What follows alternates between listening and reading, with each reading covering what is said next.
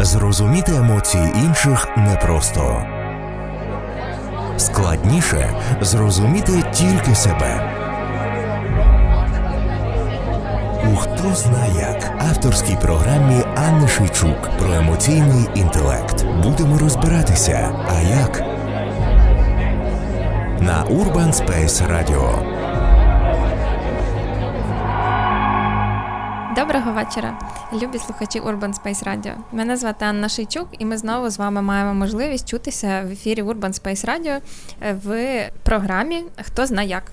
Е, як і попередній сезон, ми будемо з вами працювати і говорити про емоційний інтелект, про те, яким чином розуміючи себе, свої внутрішні процеси, внутрішні почуття, ставлення та роздуми, можна більш якісно провадити життя, е, більш стабільно стояти на ногах та розбиратися зі своїми труднощами, які виникають в кожного нас кожного дня е, на роботі та вдома. Цього разу в цьому сезоні ми також продовжуємо цю програму, і вона така вже, знаєте, то хто знає як 2.0. Цього разу ми виходимо за підтримки Бітрут і за рахунок е, співпраці з цією компанією, яка є е, така бірюзова компанія, якщо ви в курсі про кольорові організації, е, і їхніми цінностями є розвиток особистісного інтелекту, особистостей і емоційного інтелекту як один з фокусів того, яким чином вони працюють. І, власне, за рахунок співпраці з ними ми маємо трошки змінений формат. Хто знає як? Е, ми цього разу е, матимемо гостей. Е, якщо минулого разу в минулому попередньому сезоні ви слухали тільки мене, і ми спілкувалися з вами, тобто ви мали можливість комунікувати, присилати свої відповіді, коментарі чи запитання, то цього разу Комунікація з вами і діалог з вами залишається, звісно. Ви так само можете писати нам за день. До кожного ефіру буде з'являтися активне віконце з запитанням, е, яке стосуватиметься майбутнього ефіру е, в сторіс в інстаграмі. І ви матимете можливість там дуже легко і просто відповісти і поділитися своєю думкою на той чи інший рахунок. Е, разом з цим, те, що додається в теперішньому сезоні, це спікери. Е, сьогодні ми з вами працюємо в такому звичному для нас форматі, і буду тільки я і розповідатиму е, на одну. Цікаву тему емоційного інтелекту. А всі наступні програми до нас приєднається вісім спікерів. Вони просто мега круті. Всі вони не франківчани з різних міст і навіть країн приїдуть до нас сюди в прямий ефір, і ми будемо говорити з ними на 9, як на мене, дуже цікавих тем, які ми проживаємо по суті на роботі або в побуті кожного дня. Мені здається, я не маю права розголошувати всі, але просто повірте мені, що вони мега круті. І теми, і спікери. І я впевнена, що цей сезон буде для вас дуже гарячий і дуже цікавий на нову інформацію. Сьогодні ми будемо говорити з вами про таке явище, як е, я недостатньо хороший спеціаліст, е, про сумніви в своїй професійності і про критиканство, про те, де межа між оцим таким закритиковуванням себе в дрібницях і з'їданням себе зсередини, і між таким здоровим глуздом і якісними критеріями оцінки своєї роботи, які дозволяють нам розвиватися і рухатися, адже е, сумнів в тому чи добре я все роблю, це корисне вміння, воно дозволяє нам зберегти тверезість розуму і підправляти ті неточності чи помилки, які ми робимо. А ми люди не ідеальні і маємо право помилятися. Е, як і завжди, всі наші записи ви можете слухати в вільному доступі на Apple Podcast і Mixcloud. Е, ставте нам там зірочки, коментуйте, ми будемо дуже вам вдячні за це, адже це допомагає іншим слухачам побачити нас, побачити нашу роботу і теж слухати е, таку цікаву інформацію. І ми будемо дуже раді чути ваші відгуки там, тому не соромтесь. І заходьте ось на Apple Podcast, зокрема, і ставте нам там які завгодно оціночки. Ви також можете допомогти радіо існувати, е, допомогти нам розвиватися та ставати кращими. Для цього ви можете зайти на сайт urbanspaceradio.com і там є кнопочка Donate, і задонейтити стільки, скільки вам хочеться на те, щоб ми розвивалися більш якісно е, і щоб в нас все було добре. Тому теж не соромтеся, заходьте на сайт е, і долучайтеся активно до створення Urban Space Radio. Окрім першої фішки нашої з вами сезону на хто знає як, е, яка стосується того, що в нас будуть спікери, ура, ура! І ви матимете можливість, е, ну так знаєте, як підслухати розмову двох е, спеціалістів. Воно не буде в формі інтерв'ю. Я не буду задавати там запитання, і, і людина буде тільки відбиватися від них. Це буде живий діалог. В якому ми будемо обмінюватися думками з тої чи іншої теми, і ви матимете можливість послухати, як це відбувається. Ніхто не знає, як піде цей діалог. У нас є певні плани, якісь там опорні точки, про які ми будемо говорити з вами точно. Разом з цим це завжди буде така дуже жива взаємодія, в якій я впевнена, що завжди народжуються якісь додаткові цікаві, неочікувані е, думки та аспекти тої чи іншої теми. Тому я дуже щаслива, що в нас в цьому, в цьому сезоні власне буде ще е, додатковий спікер в кожному епізоді. Е, другою фішкою цього сезону є персональні історії. Е, якщо ви бачили наше промо-відео, то там в кінці воно завершується пустим стільцем. Це означає, що ви теж можете долучитися до нас, присилайте нам ваші роздуми чи е, історії, які зачіпають чи виникають у зв'язку з тим, що ви чуєте в наших ефірах. Для нас це дуже важливо. Ми будемо максимально це включати у всі можливі програми та будемо комунікувати з вами. І, власне, всі наші спікери, і, власне, хто знає як в всіх епізодах цього сезону, е, ми будемо починати з персональної історії спікера е, в тій чи іншій темі, про яку ми будемо говорити. І, власне, всі вони підібрані за двома критеріями. Перше, це вони мають мати спеціалізацію, спеціалізуватися на тій чи іншій темі, ну про яку ми говоримо. А друге, це вони мають мати якусь особисту історію, е, в якій ця тема проявляється, і в них є що розповісти з власного досвіду. В психотерапії, коли навчаються молоді психологи, психотерапевти, е, є така практика, що коли ми вибираємо спеціалізацію, нам пропонують проаналізувати те, які наші клієнтські теми привели нас в цю професію, тобто які мої особисті історії потребують цікавості, ну які мають цікавість, і тобто, що я, я як клієнт, що би я хотіла довідатися в психотерапії, наприклад. Е, і тоді е, дуже часто наша спеціалізація певним чином підкріплюється цими темами, тому що це ті теми, до яких є дуже живий інтерес, в яких я хочу для себе розібратися, і тоді більш якісно розбираюся з точки зору професії. Це не означає, що ми тоді сідаємо такі з клієнтами. Слухай, мене така тема, давай тобі розкажу. Взагалі дуже помічна, так кльово працює. взагалі. Ні, це швидше. Е, коли особистий інтерес підсилює ту тему, яку хочеться професійно розвивати. І, власне, дуже схожий принцип цього сезону, коли всі спікери, всі гості і всі автори починають роботу зі своїх персональних історій. Сьогоднішня тема е, не просто так е, саме в мене в одної, тому що це якась моя особиста історія. І вона де трапляється зі мною час від часу. Це знаєте, як улюблені граблі, які час від часу тако стаєш, і вони прямо по чолі з таким дзвінким бум. І кожен раз я так, ну ну як же ж, я ж думала, ми з вами вже подружилися, а ви ви знову. І а вони знову. Ну вони ж улюблені, того вони нікуди не діваються, вони вже роками оце відпрацьовані і витисані. І, власне, історія про от цей баланс критиканства внутрішнього і такої здорової оцінки якості своєї роботи, це та історія, з якою я час від часу провалююся. І це е, запитання, яке внутрішньо в мене є, чи хороший я спеціаліст, е, чи добре я роблю свою роботу, наскільки хороший я спеціаліст, чи достатньо я добрий, е, добре працюю. Це те питання, на яке я дуже часто задаю собі запитання.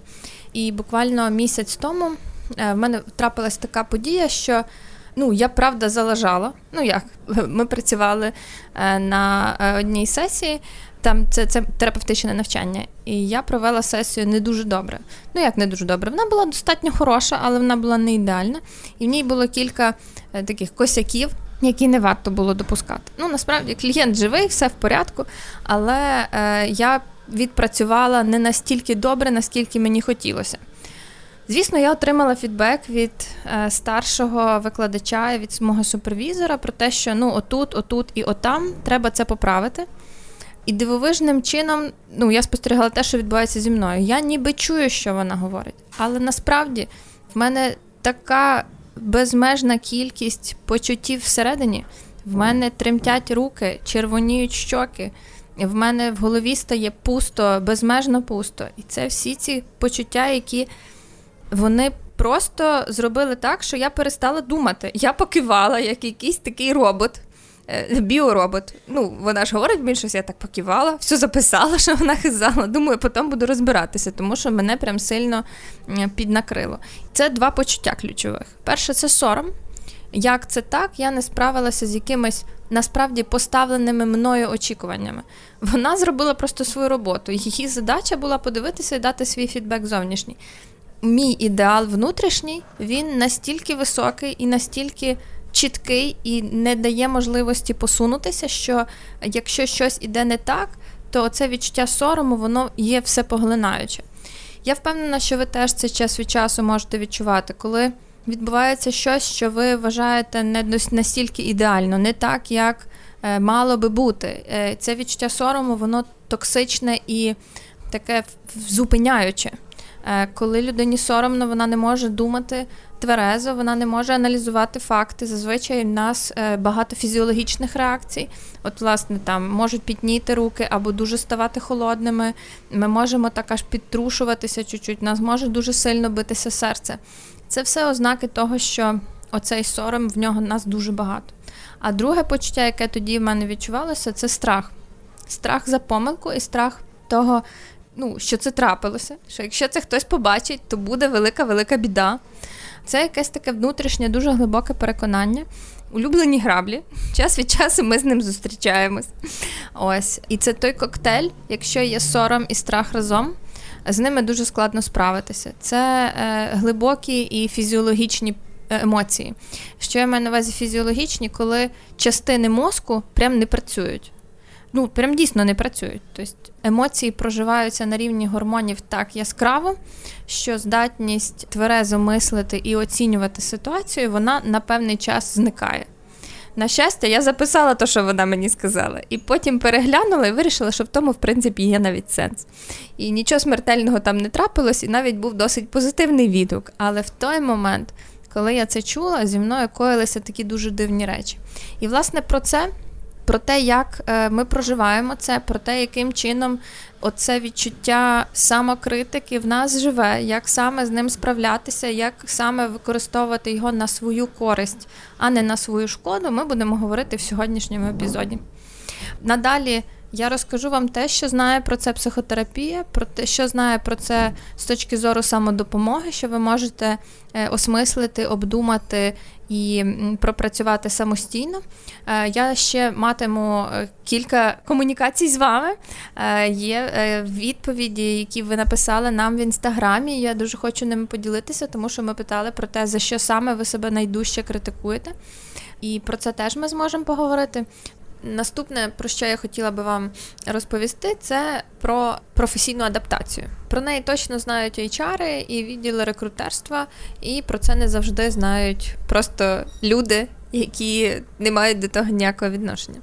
Професійна адаптація це період адаптації, як неочікувано, до професії, до нового місця. Наприклад, коли ви з однієї роботи перейшли на другу. Ви вже там, наприклад, багато років працюєте певній професії, але ви змінили місце роботи, тобто, наприклад, компанію. Це може бути процес адаптації до нової професії, коли ви з тих чи інших міркувань змінили професію з однієї на іншу або змінили спеціалізацію. Ну, Наприклад, е, я була сімейним терапевтом, а тепер стаю кризовим консультантом. Це ніби в межах всі, все однієї моєї професії, але є моменти, які заборонено робити, якщо я працюю з кризами, е, ті, які класно заохочуються і корисно працюють в сімейній парній консультації.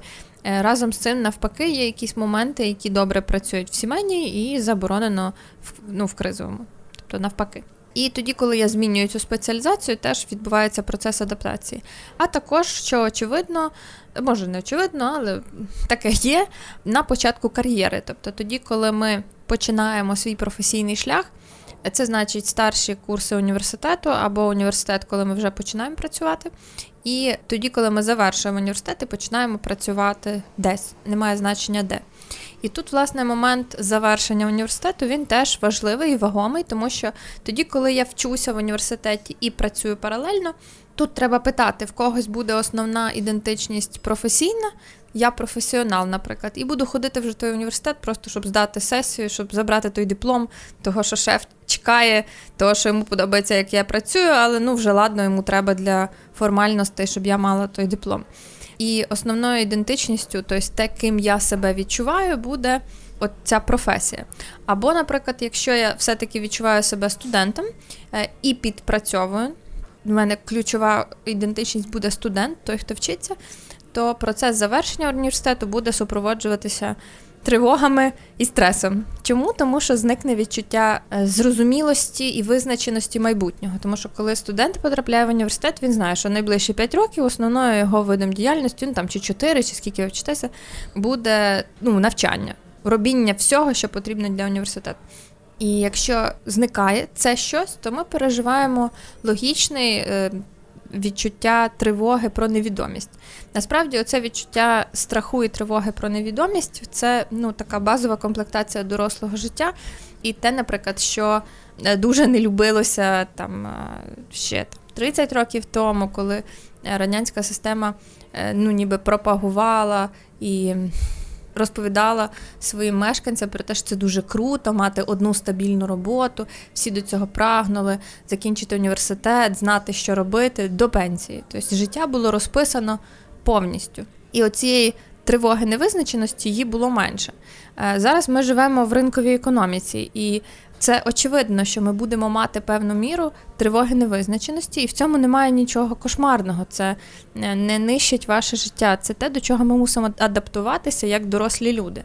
Це допомагає нам мати відчуття свободи. Тоді, коли я маю не ідеально визначене майбутнє до пенсії, я маю можливість його змінювати. Я маю свободу приймати рішення і змінювати його так як того хочеться, або так, як потребують обставини, адже життя не настільки все можливо продумати. Тобто ми мусимо мати можливість щось змінювати.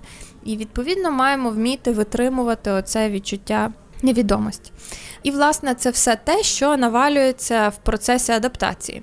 Це все звучить питаннями: а як краще, що робити, я не знаю, що робити, а що буде, а як це буде.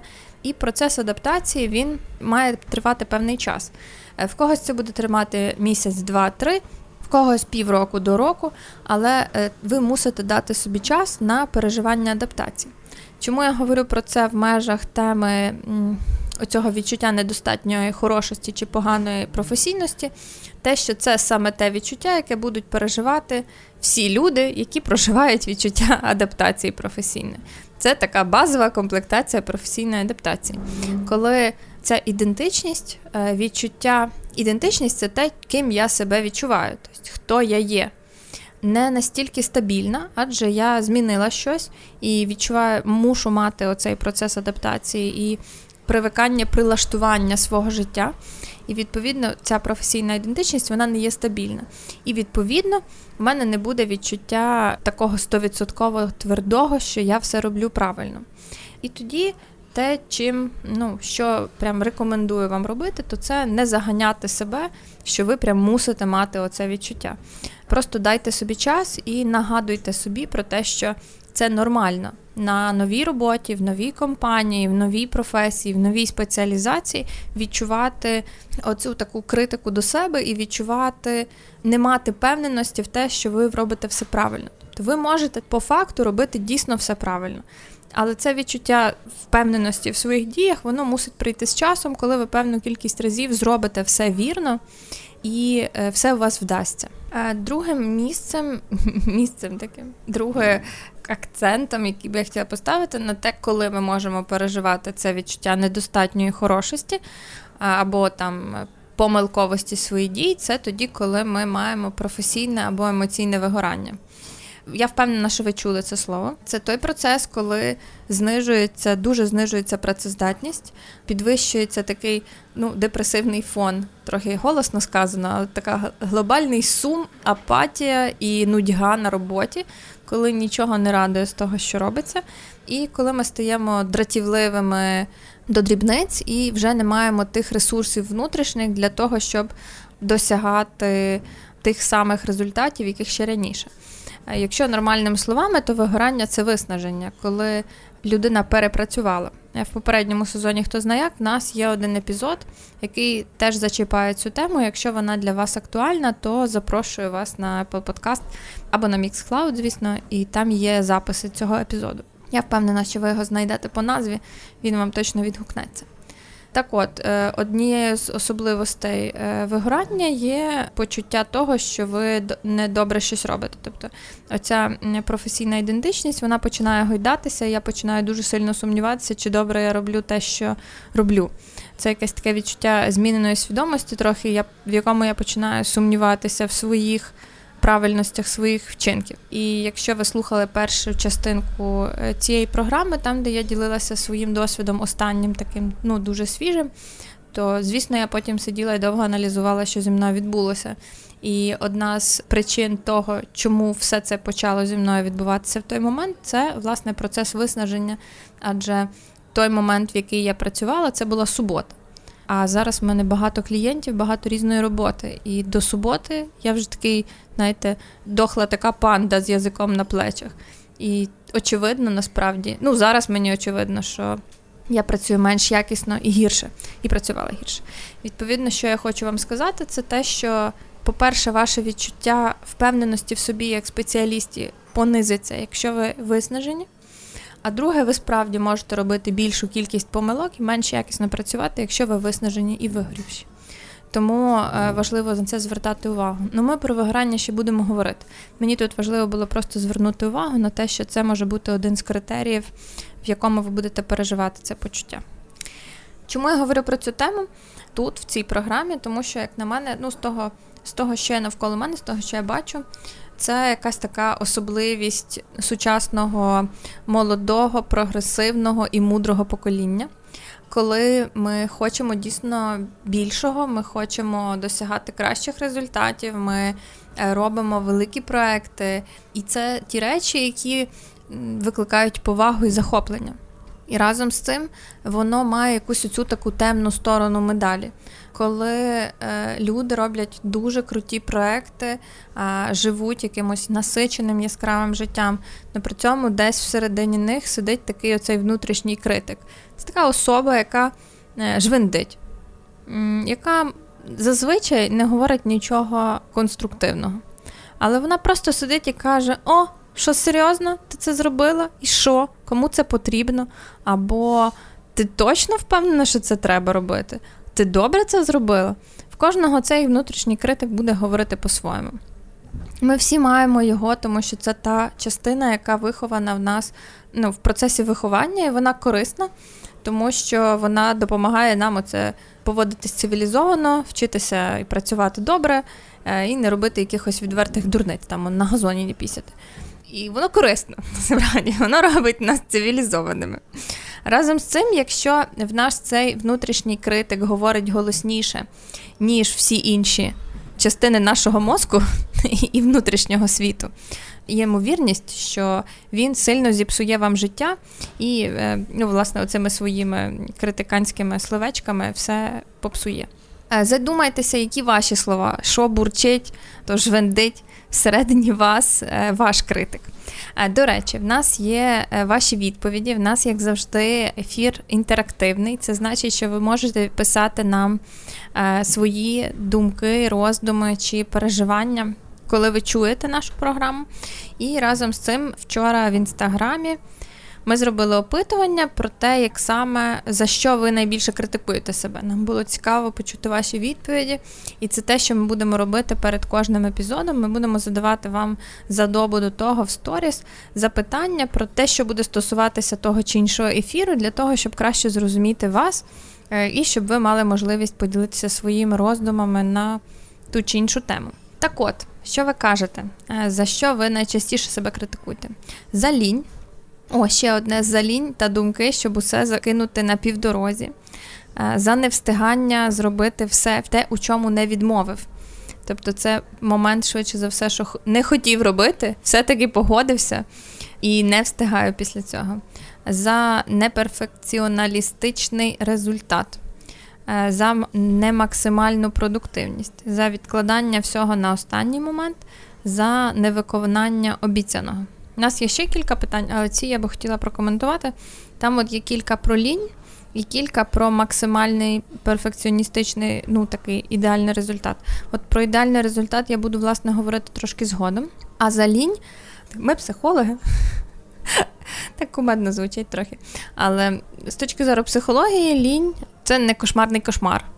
І лінь має певну е, мету і е, зміст, для чого вона в нас є. Зазвичай ми лінуємося робити те, в чому ми не бачимо смислу. Тобто, коли ми критикуємо себе за лінь, то задайте собі краще запитання, а що саме ви не хочете робити і чому? Чи бачите ви сенс в тій роботі, яку ви лінуєтеся зробити? Можливо, ви не бачите в цьому сенсу. Е, можливо, є ще момент того, що було би добре, якби хтось інший це зробив. Та? І тоді, ну там, наприклад, я можу бути звикла до того, що хтось це робив раніше, а тепер не робить. І це сум про те, що ви вже дорослі, і ні, ніхто інакший за вас цього не зробить. Але те, що я хочу вам звернути увагу щодо ліні, це її зміст. Лінь позначає вам беззмістовну для вас діяльність. Діяльність, яка не має насправді внутрішньо для вас ніякого сенсу. І, звісно, ми можемо і таку роботу робити. Тобто, часом я не бачу внутрішнього сенсу. Але я повірила комусь, що це треба зробити. І потім виходить на краще, тому що я ж не можу знати все на світі, прям так зразу. Інколи корисно кого до когось прислухатись. Е, Буває так, що це я не бачу сенсу в цьому, але це є частина якоїсь структури. Наприклад, якщо я працюю в організації, це є якась формальність. І ні, я не бачу в цьому логіки і сенсу. І разом з цим це якісь є формальні вимоги, які дають щось інше мені.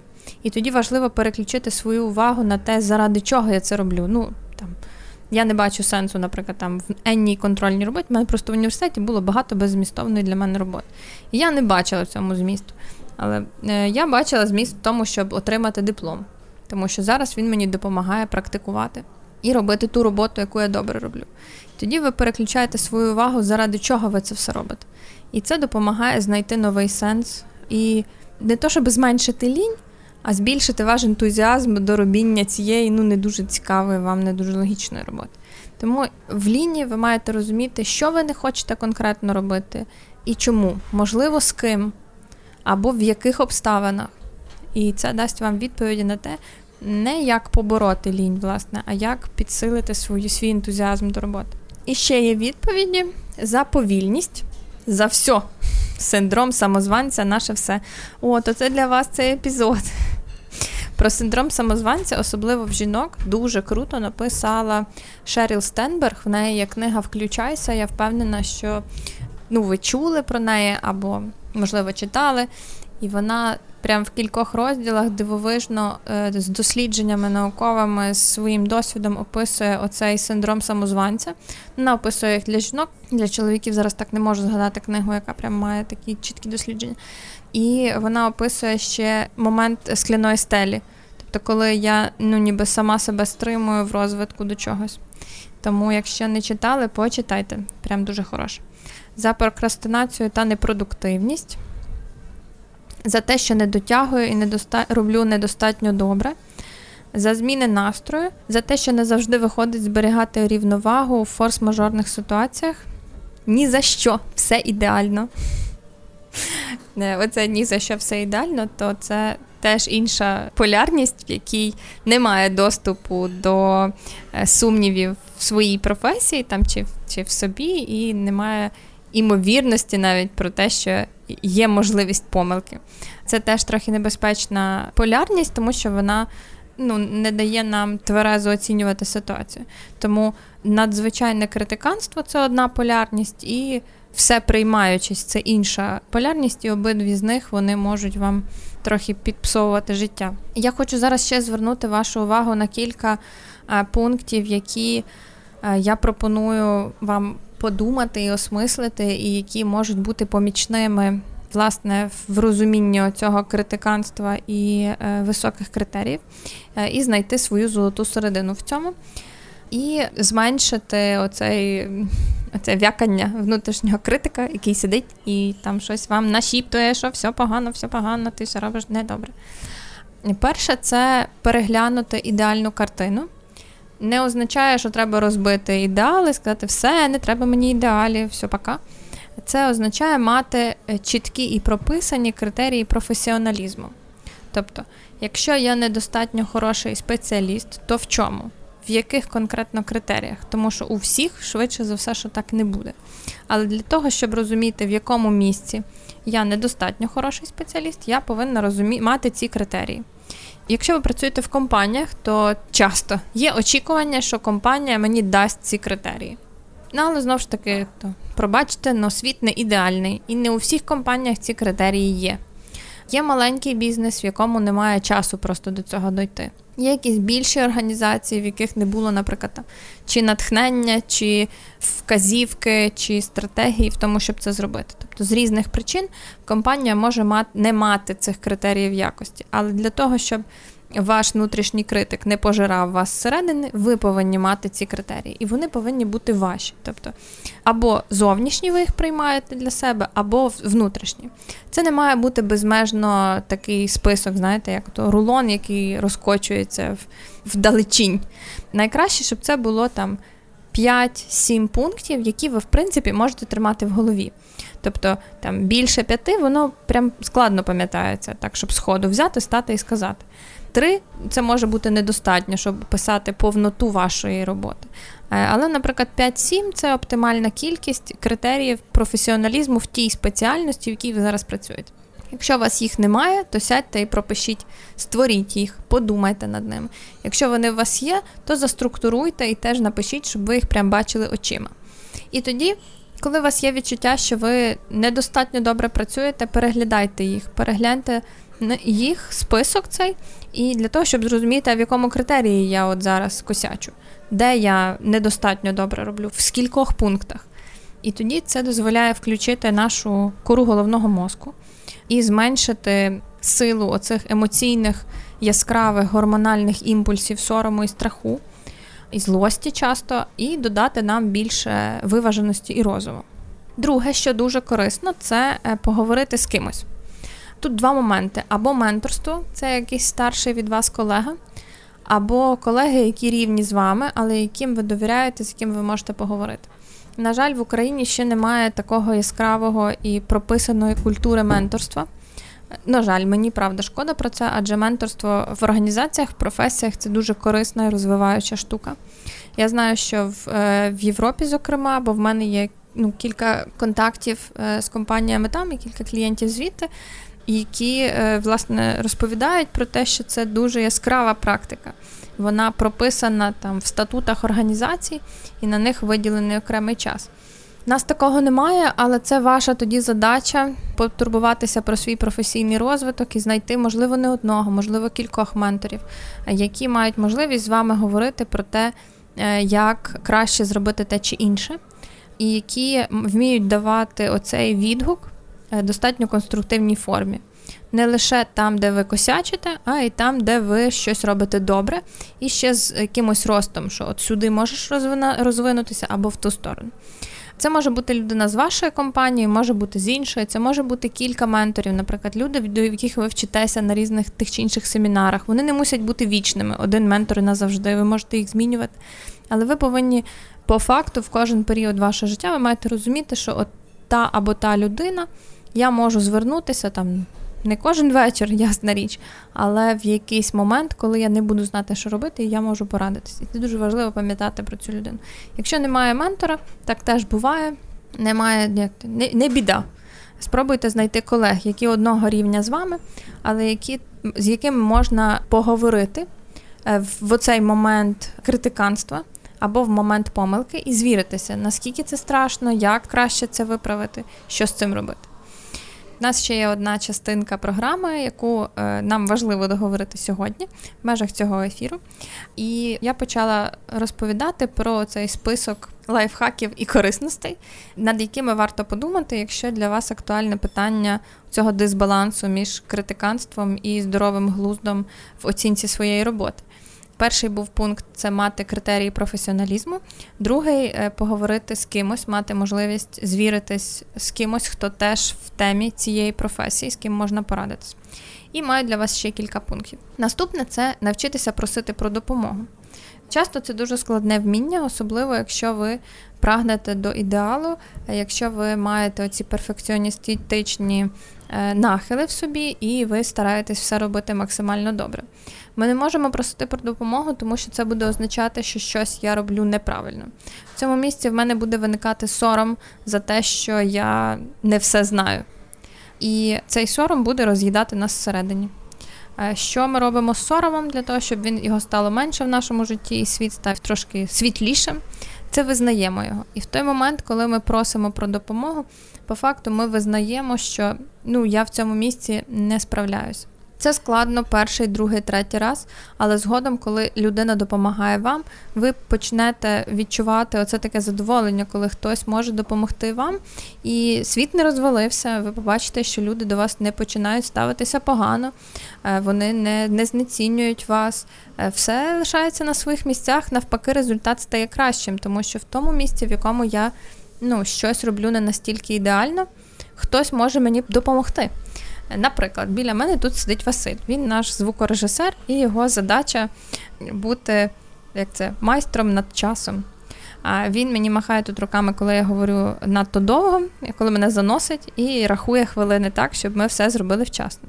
А друга важлива річ, яку я прошу його зробити кожного разу, то це написати мені кириличними українськими буквами, як звучать назви тих виконавців, яких я тут оголошую. Чому? Тому що я психолог. І направду дуже мало має відношення до музики. В всіх попередніх програмах на Urban Space Radio я кілька разів Е, називала співаків не так, як треба. Я читала їх, ну, я псувала їм прізвище. І він знає, як їх звати, тому що він з усіма ними працює. Ну, як би не то, щоб працює з ними фізично, але він працює з їхньою музикою, він знає це все. І я за всі ці ефіри не навчилася знати стільки музики, скільки він. Тому що я психолог, а не звукорежисер. І він робить це набагато краще, ніж я. І тоді, коли прошу його на початку епізоду, Напиши мені кириличними буквами, як звучать всі ці прізвища, для того, щоб я оголосила автора пісні правильно, то від цього наш ефір стає якісніший, правда? Та, показує мені сердечко, каже, що так. Ось, відповідно, е, світ не розвалився, я не стала гіршим спеціалістом, гіршим автором програми чи там надзвичайно поганим психологом. Ні. Але наш продукт став якіснішим. Тому це було дуже складно, але нам це вдалося. Наступне, що важливо зрозуміти, е, ще, от, власне, в продовження оцього вміння просити про допомогу, це ну так я хочу продовжити про сором. Сором потребує визнання в той момент, коли нам соромно, це те почуття, яке нас дуже сковує, і воно фізично нас сковує. І що допомагає привести себе в порядок в цей момент, це сказати словами: знаєш, мені соромно зараз за те, що я зробила. Мені соромно за ту помилку, яка ще не трапилась. Я не хотіла. Мені шкода, що так відбулося. Попробуйте, е, можливо, на якихось простих там моментах, але коли ви будете відчувати сором, попробуйте сказати про це словами. Повірте, вам стане краще. Ви зможете більш глибоко дихати і спокійніше говорити. Е, ви помітите, що світ не завалився, нічого не трапилося, і зазвичай після цього моменту ви зможете це виправити і все піде спокійно своїм ходом. Е, Ясна річ, що буває так, що ми спілкуємося з такою, ну, зараз це слово таке сильно використане, токсичними людьми. Тобто людина, яка спілкується через знецінення інших, і вони зазвичай критикують е, зовнішньо, дуже грубо, переходять на особистості, типу ти погана, а не то, що ти зробила погано, не сприймають почуття інших людей. Зазвичай їх видно, по тому що вони кричать і принижують. І якщо перед вами така особа, то прям їй говорити про чи йому, це тут без її як людини на увазі, такій людині говорити про те, що ну, мені зараз соромно за свою помилку. От це єдиний момент, в якому не варто це робити. Але для себе, бо ви маєте ймовірність нарватися на більшу агресію. Пробуйте перевіряти. Часом такі фокуси приводять в чувство навіть таких людей, і вони такі зразу ой, ну да, давай говорити. Тобто їх теж тоді, в них теж знімається напруга. І навіть якщо от ви для вас небезпечно про це сказати ну, людині напроти вас, то хоча б для себе проговоріть це. Знайдіть когось з вашого близького оточення, з ким пізніше можна про це поговорити. Що там, знаєш, сьогодні я так натупила на роботі, так соромно про це. Це важливо для вас, для того, щоб ваша психіка очистилася від всіх цих складних почуттів. Наступне, що робити для того, щоб критиканства в житті стало менше, це відпочивати. Цілеспрямовано вписувати в свої насичені графіки моменти роб... не то що роботи, а різні діяльності, які вас відпочивають, від яких ви наповнюєтеся і маєте можливість відновитися. Для когось це буде повалятися на пляжі, для когось втекти з дому на півдня і почитати книгу, для когось сходити на концерт, для когось в спортзал, е, для когось виспатися, для когось поїсти смачно. Немає значення що, але ви маєте розуміти, що у вас мають бути ці моменти відпочинку. Вони можуть бути короткі або там е, більш довгі, там на кілька тижнів. Тут е, регулюйте самостійно. Якщо ви не будете мати перепочинку і передиху таких зупинок, то рано чи пізно вигорання до вас прийде. І коли воно прийде, то відчуття критиканства сильно загостриться. Воно прямо почне цвісти і пахнути. Є такий журнал український Ля Бусоль, я впевнена, що ви хтось з вас знає про нього. І в них був кілька місяців тому, минулого року, здається, номер зупинки називався. І він такий, з одної сторони, про зупинки, ну, автобусні там інші, а з іншої сторони, він про моральні зупинки, про те, де і як можна зупинитися. Його можна почитати, щоб не братися натхнення. Е, наступний пункт це прям складний. Він так, я от хочу його сказати, і розумію, що він буде складний до виконання, але він такий ціннісно, філософсько, як спрямування, куди бігти, що робити. Ви можете його виховувати в собі протягом певного часу, практикуватися або хоча б орієнтуватися на те, що це важливо. Дозволити собі мати помилку. Дати собі право на те, що ви теж не мусите бути вічно ідеальною людиною, ідеальним професіоналом і маєте право час від часу помилятися і від цього світ не завалюється. Е, це називається людський фактор. Ми живі істоти і маємо право мати помилку. В психотерапії є таке поняття, як достатньо хороша мама. Оце е, відчуття ідеального ідеалу дуже часто переживають матері, батьки, які хочуть зробити все найкраще для своїх дітей, що очевидно і логічно. І вони часто мучають себе оцією тривогою, а чи добре я все зробила, а чи правильна школа вибрана, а чи дійсно я сказала те чи інше правильно, а чи достатньо уваги, підтримки, любові моїй дитині, а чи добре вона їсть, а що буде потім. Тому що це такий дуже довготерміновий процес, проект діти це довготерміновий проект з невідомим результатом. Матері, батьки можуть вкладати дуже багато зараз, не без чіткої і 100% результативності в кінці, тому що це жива істота, вона розвивається своїм е, своїм ходом. І відповідно це та тривога, яку часто переживають батьки. І е, психотерапевти ще в минулому столітті придумали Віннікот, його звати цього психотерапевта. Він придумав концепт достатньо хороша мама. Він досліджує дітей, працював з сім'ями і помітив, що в ідеальних мам які дуже стараються ідеально, це не не ідеально впливає на розвиток дітей. І що мама повинна бути достатньо хороша для того, щоб дитини з'явився шанс на те, щоб мати свій особистий досвід і свої косяки. Для мам ця концепція е, дуже корисна стала, тому що вона забрала в них необхідність бути ідеальною. І це та концепція, яка дуже корисно працювала в них, і яку я вам пропоную перекласти на себе. І е, нагадувати собі, що ви достатньо хороший спеціаліст тоді, коли у вас цього е, внутрішнього критика дуже багато. Для того, щоб мати докази цього, ви маєте відкрити перший пункт, про який я сьогодні говорила, і мати критерії професіоналізму. І тоді, коли вони у вас є, ви можете їх прям порахувати і зрозуміти, що так, я достатньо хороший, е, достатньо хороший спеціаліст. Це та річ, яку собі необхідно нагадувати максимально часто, і тоді вона вкорінюється в нашій психіці сильніше. І ще одна останній пункт це Е, як ми працюємо зі страхом помилки, то ми задаємо собі запитання, а що станеться найгірше. Коли я дуже боюся помилитися, то і прям так, що аж тремор і дрожить все тіло, то я задаю собі запитання: ну окей, мені зараз дуже страшно, що я помилюся, що буде, що найгірше зі мною трапиться. І тоді, коли ви розумієте оцю найгіршу точку, вона вже перестає бути такою сильною, тому що у страху великі очі, і він безмежної об'єму, тоді, коли ми не бачимо його е, більш детально. Такий був наш епізод. Перший епізод програми Хто знає як на Urban Space Radio в другому сезоні. Тобто, це хто знає як епізод 2.0. Ця програма відбувається за підтримки Бітрут. І всі записи ви знайдете на Apple Подкасті та Mixcloud, як і завжди. І наступні вісім понеділків е, о 21.00 я буду чекати вас тут, і ми будемо з іншими спікерами говорити з вами про різні теми емоційного інтелекту. Запрошую вас до комунікацій, запрошую вас відповідати нам на питання в сторіс за день до до епізоду і приходити вчасно на прямі ефіри, е, слухати нас і розвиватися емоційно. Хорошого вам вечора. Дуже рада, що повернулася хто знає як в Urban Space Radio і в цей сезон. Е, приємного вам вечора і хорошого тижня. Па-па!